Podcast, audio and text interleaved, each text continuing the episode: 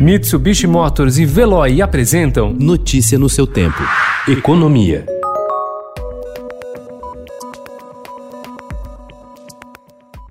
Em busca de perdão para dívidas passadas com a Receita Federal, as igrejas querem ampliar sua imunidade constitucional para afastar o recolhimento de tributos no futuro. Uma emenda apresentada pela bancada evangélica no âmbito da reforma tributária quer tornar os templos religiosos imunes ao pagamento de qualquer tipo de tributo, inclusive as contribuições. Hoje, essas instituições só são livres de impostos.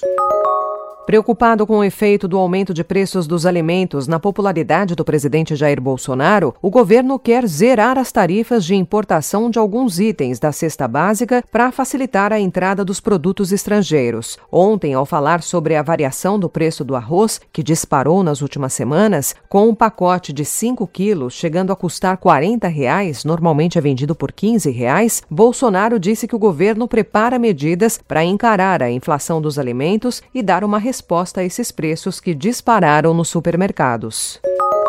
O governo quer propor uma proteção temporária para os futuros servidores que, pela proposta de reforma tributária, não terão mais estabilidade no cargo. O mecanismo seria semelhante ao do FGTS, o Fundo de Garantia para Trabalhadores da Iniciativa Privada, mas seguiria regras específicas para um novo tipo de contrato por prazo indeterminado previsto na reforma.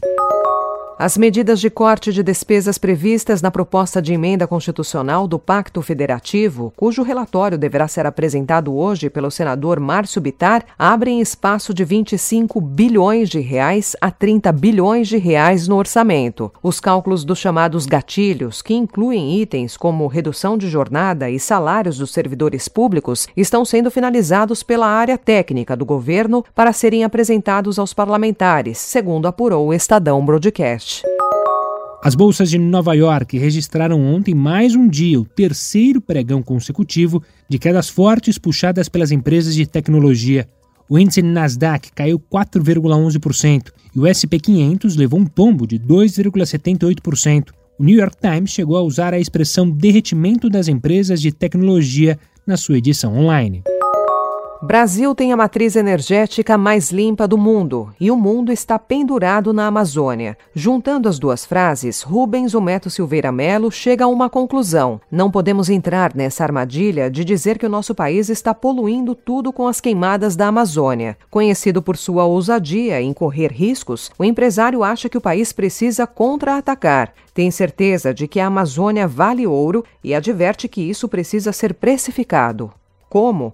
O Brasil deveria montar um sistema de divulgação e calar produtores de fora empenhados em enfraquecê-lo e em taxar as suas exportações. Notícia no seu tempo. Oferecimento: Mitsubishi Motors e Veloy. Se precisar sair, vá de Veloy e passe direto por pedágios e estacionamentos. Aproveite as 12 mensalidades grátis. Peça agora em veloy.com.br e receba seu adesivo em até 5 dias úteis. Veloy, piscou, passou.